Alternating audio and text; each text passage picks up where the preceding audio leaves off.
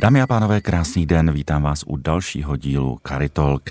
Dnes si budu povídat o migraci s Klárou Bomovou, manažerkou pro oblast migrace Charity Česká republika. Krásný den. Dobrý den.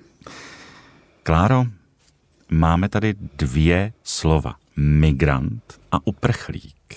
Donedávna to ještě někteří rozdělovali nebo naopak nevěděli, jaký je mezi tím rozdíl je mezi tím rozdíl a případně, uh, abychom to dobře přiřadili k danému člověku. Mm-hmm.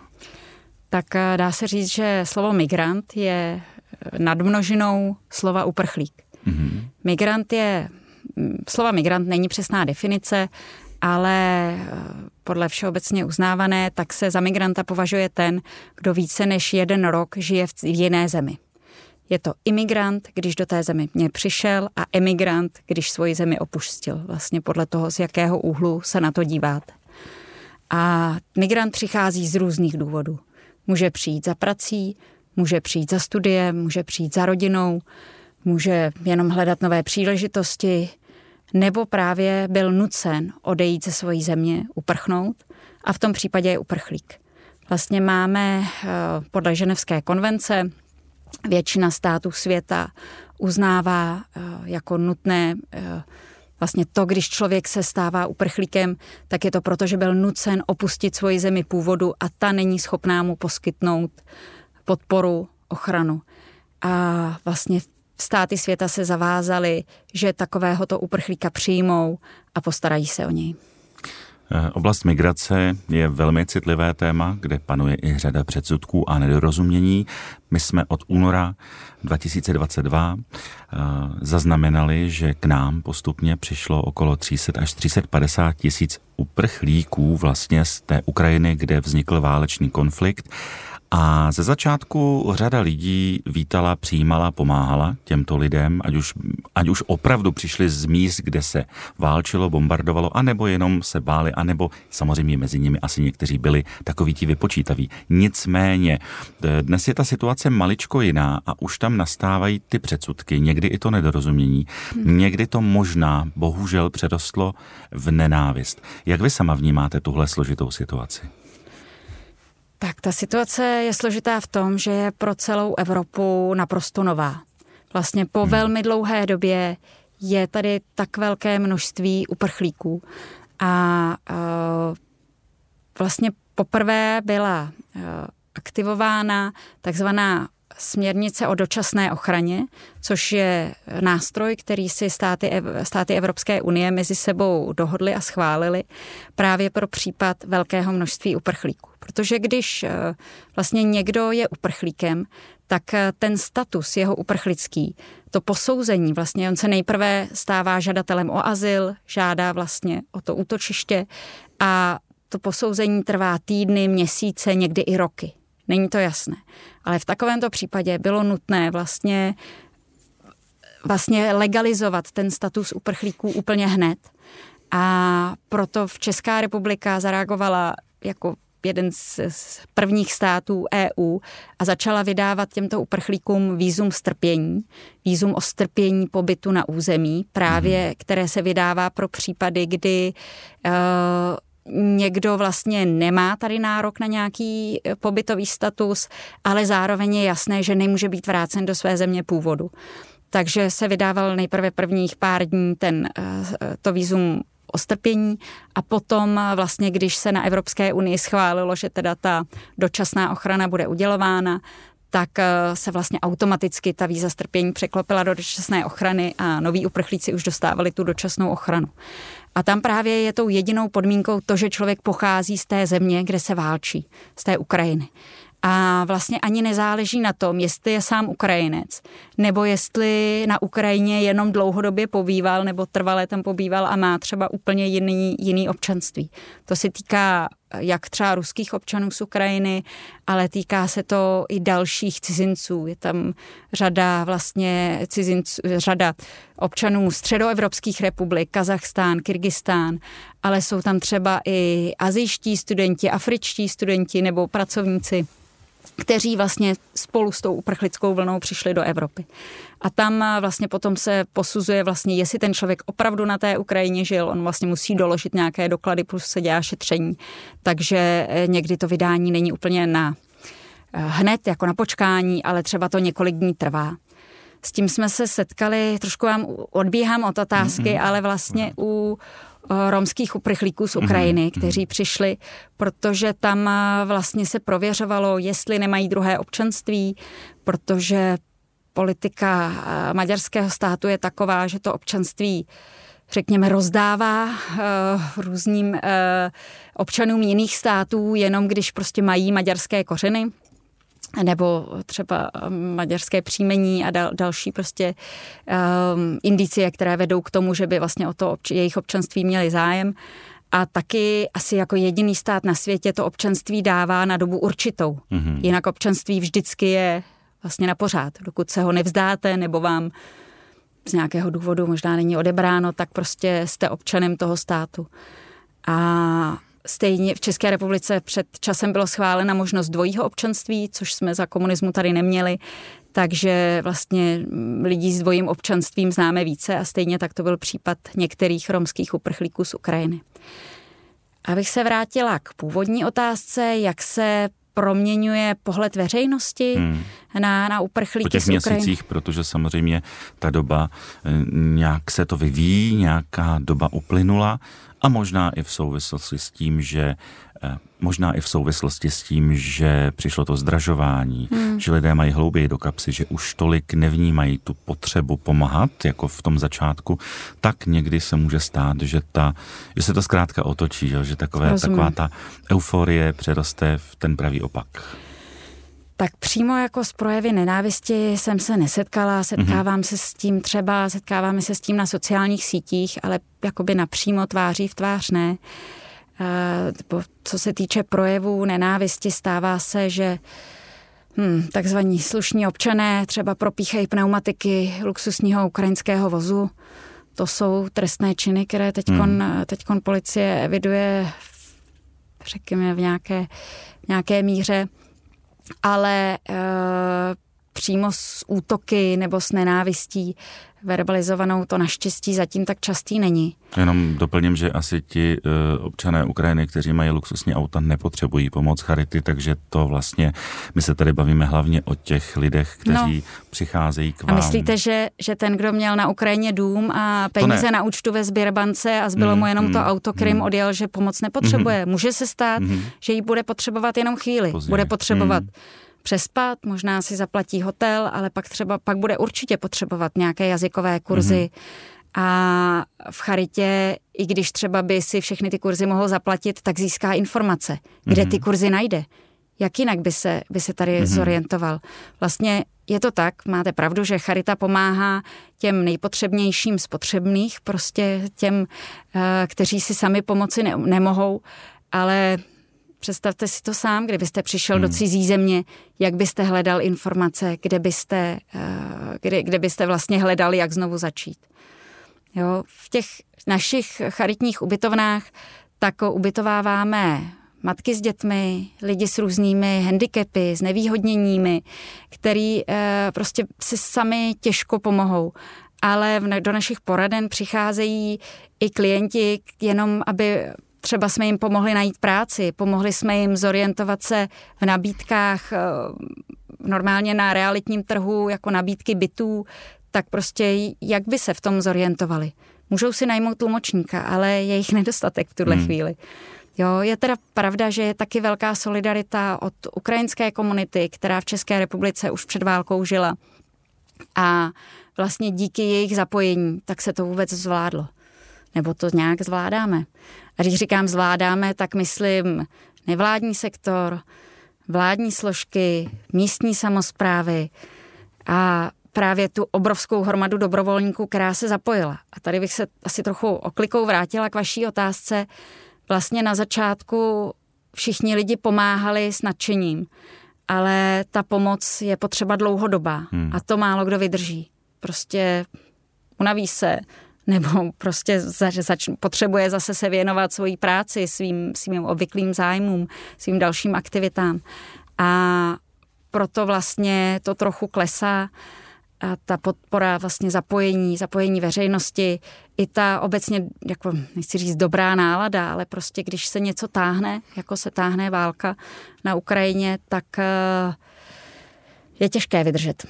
Řada lidí si těch Čechů nás, nebo zase jinde, si možná myslela, že je to na chviličku a že pronajmu ten byt na pár týdnů a oni zase půjdou pryč, aniž si uvědomila, že pokud je někdo ve válce, padají tam bomby, eh, rozstřílí se celý dům, tak nebude trvat týdny, možná ani měsíce, než se bude mít kam vrátit. Hmm. Možná právě to je ten problém.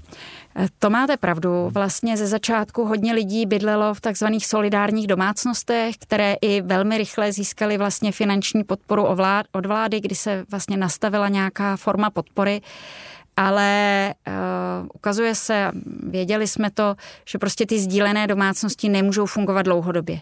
Může dlouhodobě fungovat, pokud pronajmete ukrajinské rodině byt, který třeba nevyužíváte a uh, stát vám platí vlastně tu náhradu toho nájmu.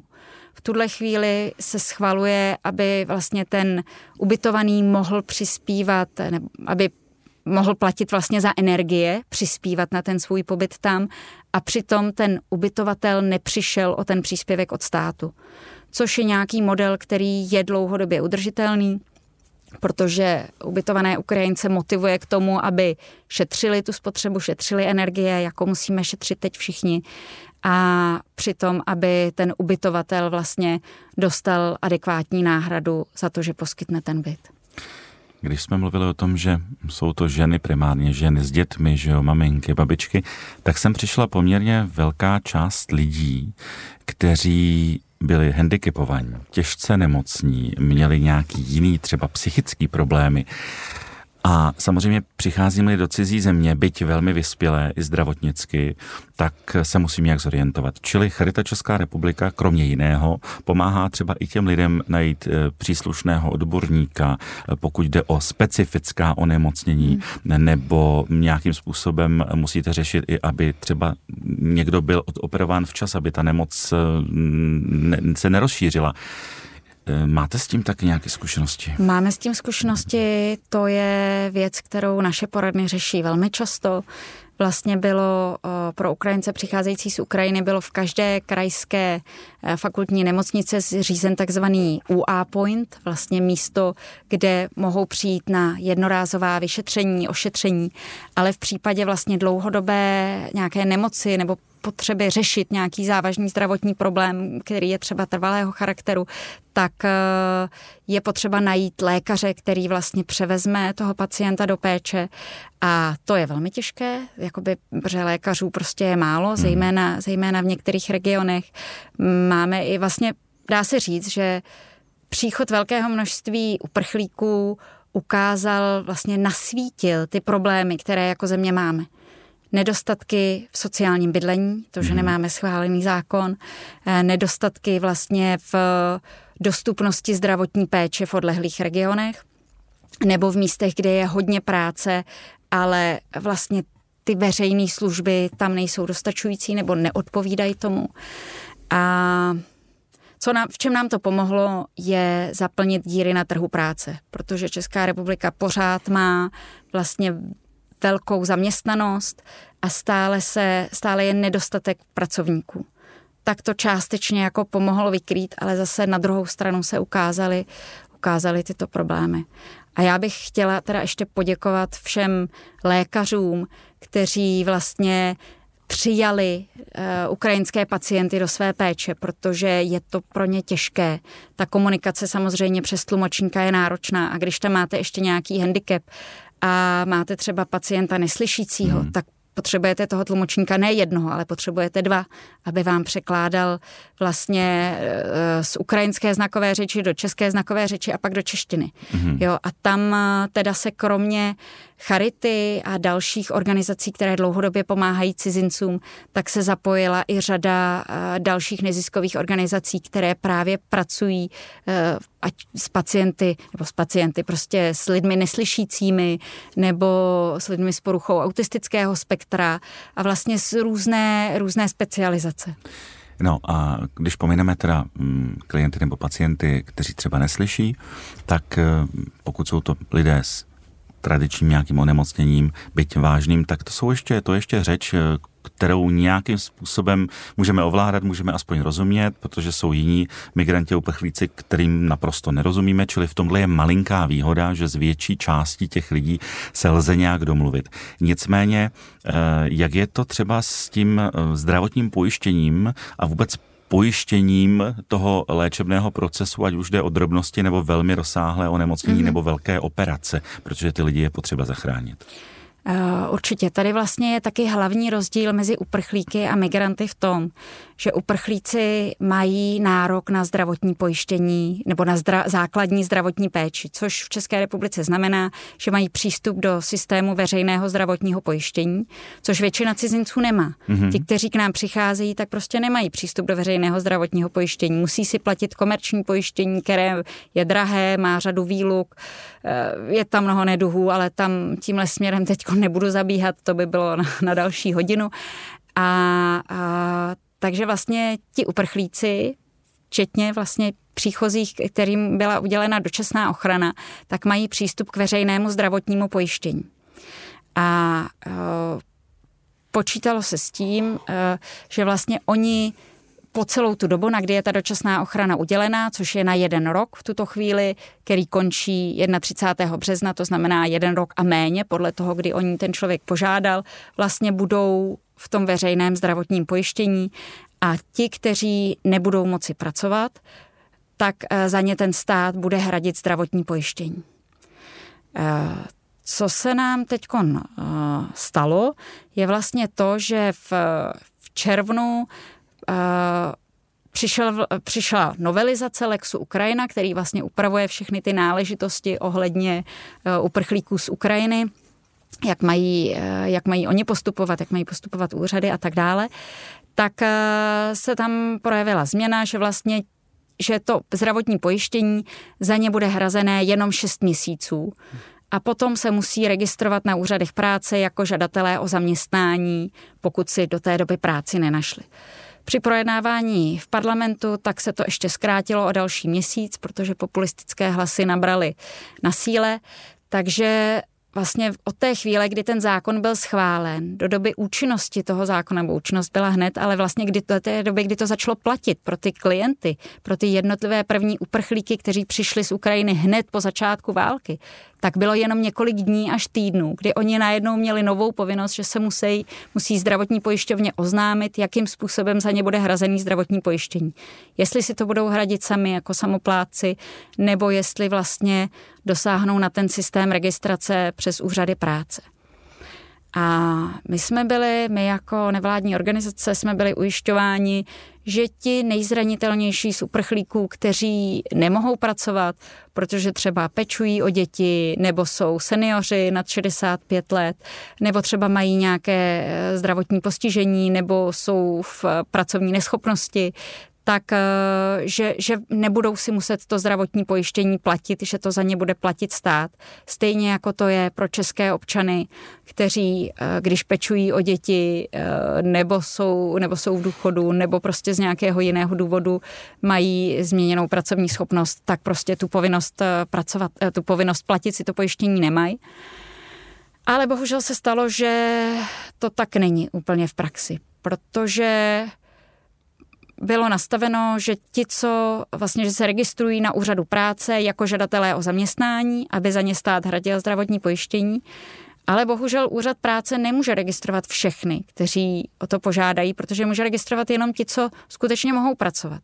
Takže když třeba bychom eh, jsme měli klientku, eh, která byla v terminálním stádiu rakoviny a tím pádem v pracovní neschopnosti, tak se nemohla registrovat na úřadu práce, protože přece nemůže pracovat, když je v terminálním stádiu rakoviny. Úřad práce nejprve i se jakoby stavěl k různým mm, znevýhodněním různě, třeba když jsme měli eh, člověka na vozíčku, kvadruplegika, tak eh, vlastně tam nakonec nám vyšli vstříc, že vlastně by pracovat mohl, protože eh, tam ty možnosti jsou, není úplně vyloučen jako z trhu práce, takže ten se registrovat mohl. Mm-hmm.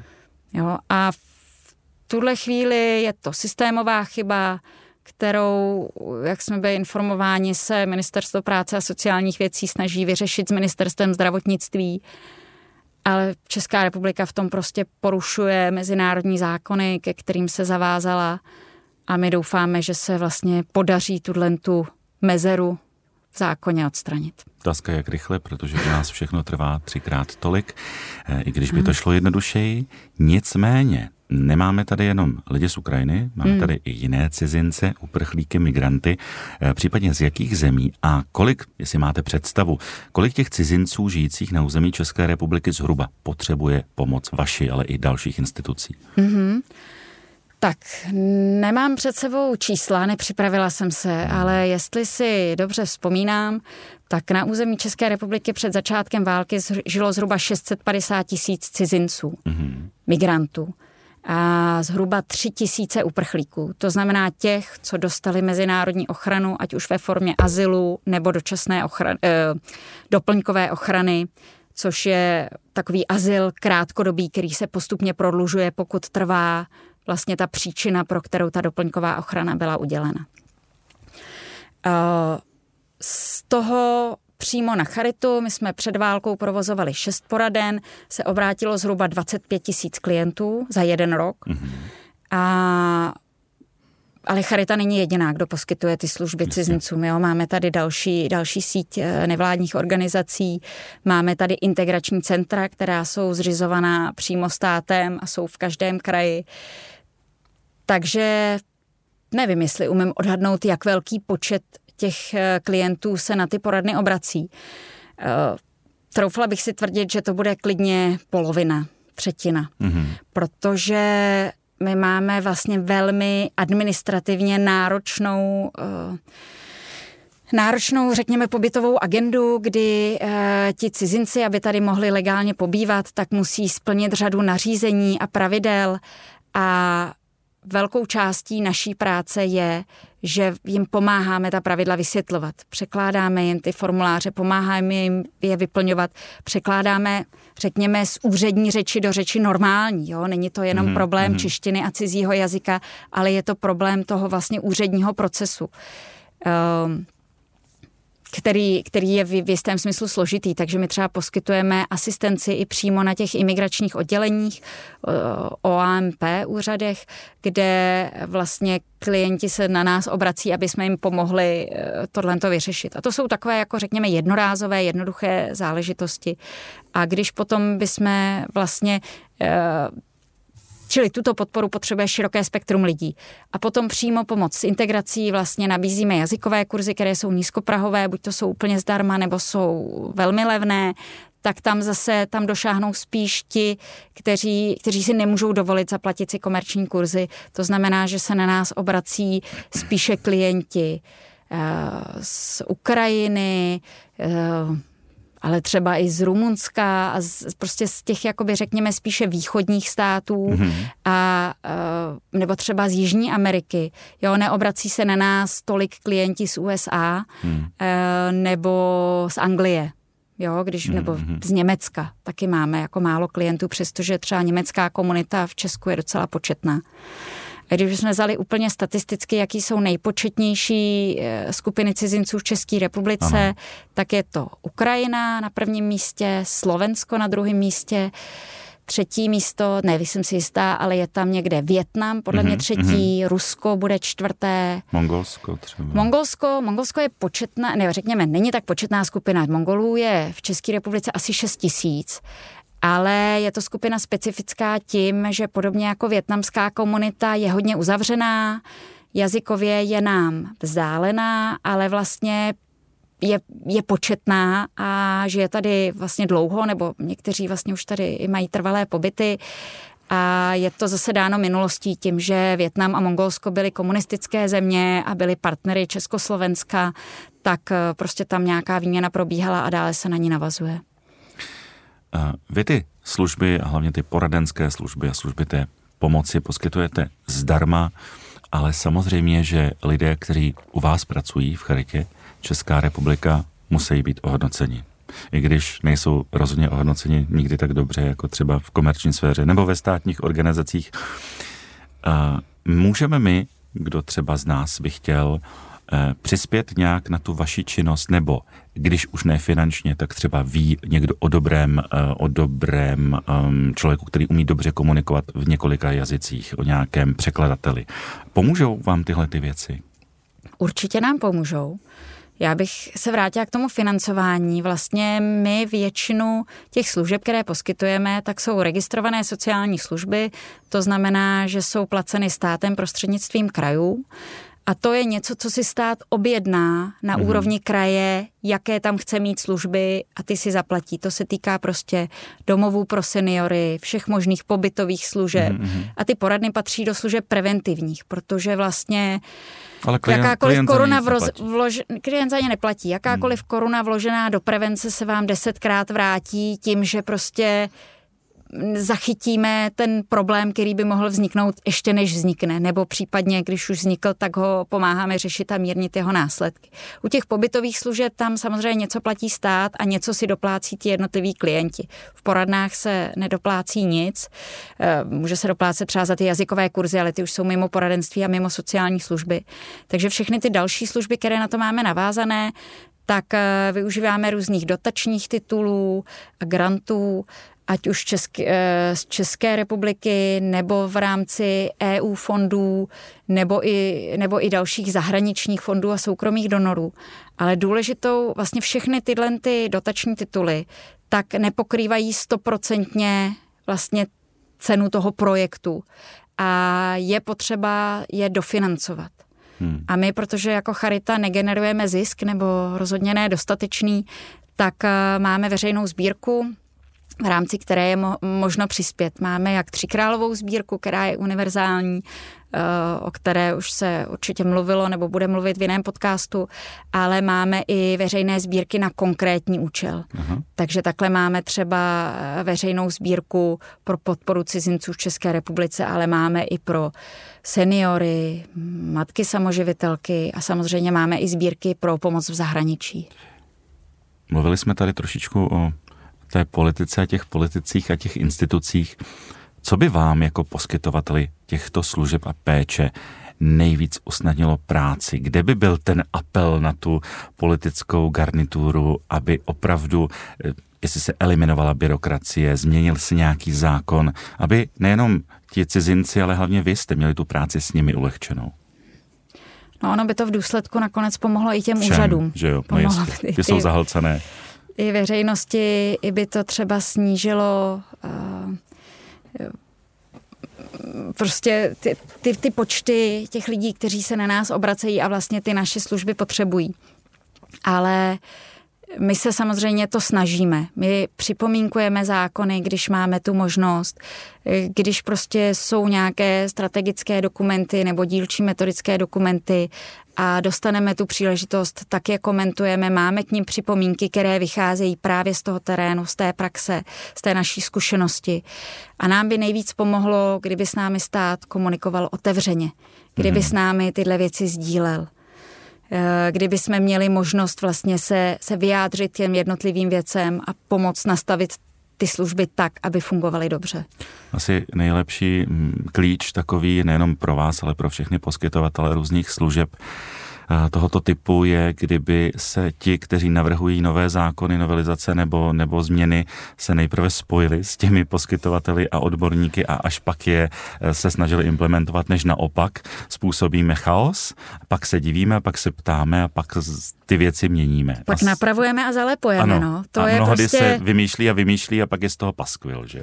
A pak se to vylepšuje, to máme prostě zákon o pobytu cizinců, mm-hmm. který není tak starý, ale má tolik novel za sebou a tolik změn a tolik vzájemných prostě odkazů, že je naprosto nepřehledný mm-hmm. i pro mhm. právníky a mhm. odborníky mm-hmm. a vlastně vedou se diskuze o výkladu jednotlivých bodů a tak dál. Ale uh, to, co vy tady navrhujete, to je něco, co je na západě běžné. Hmm. Participace v tom skutečném jako smyslu. Či... Ne, hmm. kdy se prostě opravdu se ty nové zákony a pravidla se tvoří participativním způsobem. To znamená, přizvete k tomu ty aktéry, kterých se to týká a s nimi vlastně se snažíte dosáhnout diskuze, diskuzí nějaké, nějakého souladu. Samozřejmě, že to je náročné, potřebujete na to spoustu času, taky je otázka, jestli tu participaci uděláte, jenom si to poslechnete a pak to necháte být, anebo jestli to tam opravdu zapracujete, i když je to třeba proti vašemu přesvědčení. A nebo si dáte tu práci a vysvětlíte těm aktérům, proč to tam takhle je. Jo, hmm. to je to je něco, k čemu se myslím jako Česká republika propracováváme pomalu. Na některých úřadech už se to daří, nebo na některých, řekněme, ministerstvech s některým typem agendy. Někde to jde pomaleji, no. Takže... Všechno je to, Kláro, o lidech. A asi to i vy a vas, vaše kolegové a kolegyně se setkávají s jak s tou vstřícností, tak tou méně vstřícností, když budeme eh, velmi slušní. Eh, jsou nějaké extrémy, kdy vidíte, že tam to není o tom, že by ti lidé odpovědní nevěděli, ale prostě nechtějí pomoct, být, být přítomní vůbec něčemu? Uh, já nebudu určitě konkrétně no jmenovat, no jasně, protože uh, jsem sice upřímná, ale nejsem úplně blázen.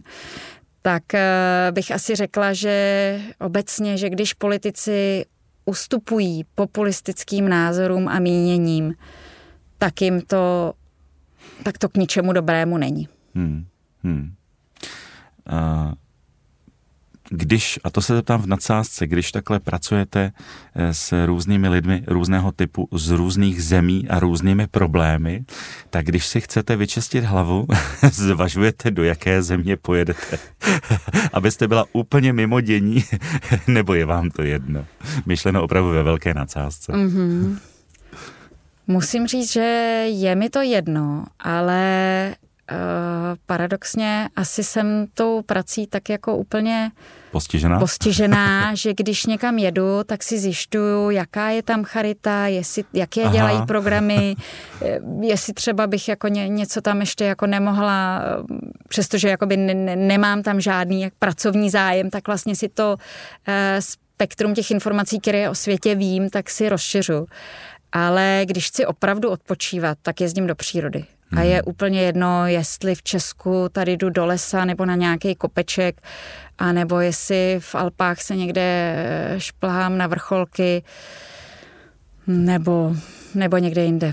Mám ráda vnitřní Asii, ale hmm. oblast Mongolska, eh, Jižní Sibiře, eh, Tuvy konkrétně, ale už řadu let jsem tam nebyla, takže to je takový takový, takový relax pro mě. Stejně tak moře. Eh, když si uvědomím, že ta práce s těmi lidmi je velmi náročná, eh, je ta práce u vás v charitě v těchto činnostech pro všechny, protože musíte být nejenom fyzicky, ale psychicky odolní. Musíte si nějak čistit tu hlavu. Člověk asi musí často i hledat co spolknout. Tak jak je to u vás? No, nevím, jestli umím jednoduše odpovědět. Já to v charitě, vlastně v charitě pracuji už více než 11 let.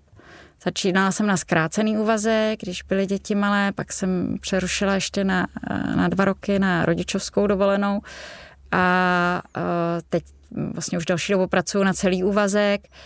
Je to něco, co vás, co vás pohltí, ale vlastně těch míst v té charitě je hodně. Záleží na tom, na jakou na co se hodíte, co je vám prostě blízké, hmm. co si vyberete z té, z té nabídky vlastně, protože práce není jenom v Charitě Česká republika jako u nás zastřešující organizaci, ale je i řada místních charit eh, nebo charit na oblastní úrovni, diecézní, arcidiecézní úrovni.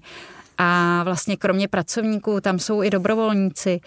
A jestli něco, co platí určitě napříč charitou, ať už Česká republika, nebo i co, co mám eh, kolegy vlastně z Caritas Europa a z dalších evropských charit, tak eh, je tam obrovská solidarita mezi těmi pracovníky. Což je důležité. Výborný, hmm. výborný kolektiv napříč charitou. Musím opravdu, to je věc, která mi hodně pomáhá zvládat i ty pracovní těžkosti, protože jaké kolegy mám, kteří pracují v migraci napříč celou republikou nebo napříč celou Evropou, tak eh, to je výborná síť, o kterou se můžu opřít, o jejich zkušenosti, o jejich nadhled a jsem za to ráda. Charita Česká republika, abychom to upřesnili, není určena jenom pro lidi eh, s jistým náboženským vyznáním, to znamená římskokatolické, není jenom pro věřící, je tu pro všechny, bez rozdílu, bez rozdílu i národností, věku, pohlaví nebo toho vyznání a snaží se pomáhat všem. Eh, za to velké díky, Kláro, protože děláte úžasnou věc a pomáháte nejenom těm našim českým občanům, ale právě těm, kteří sem z nějakého důvodu přicházejí.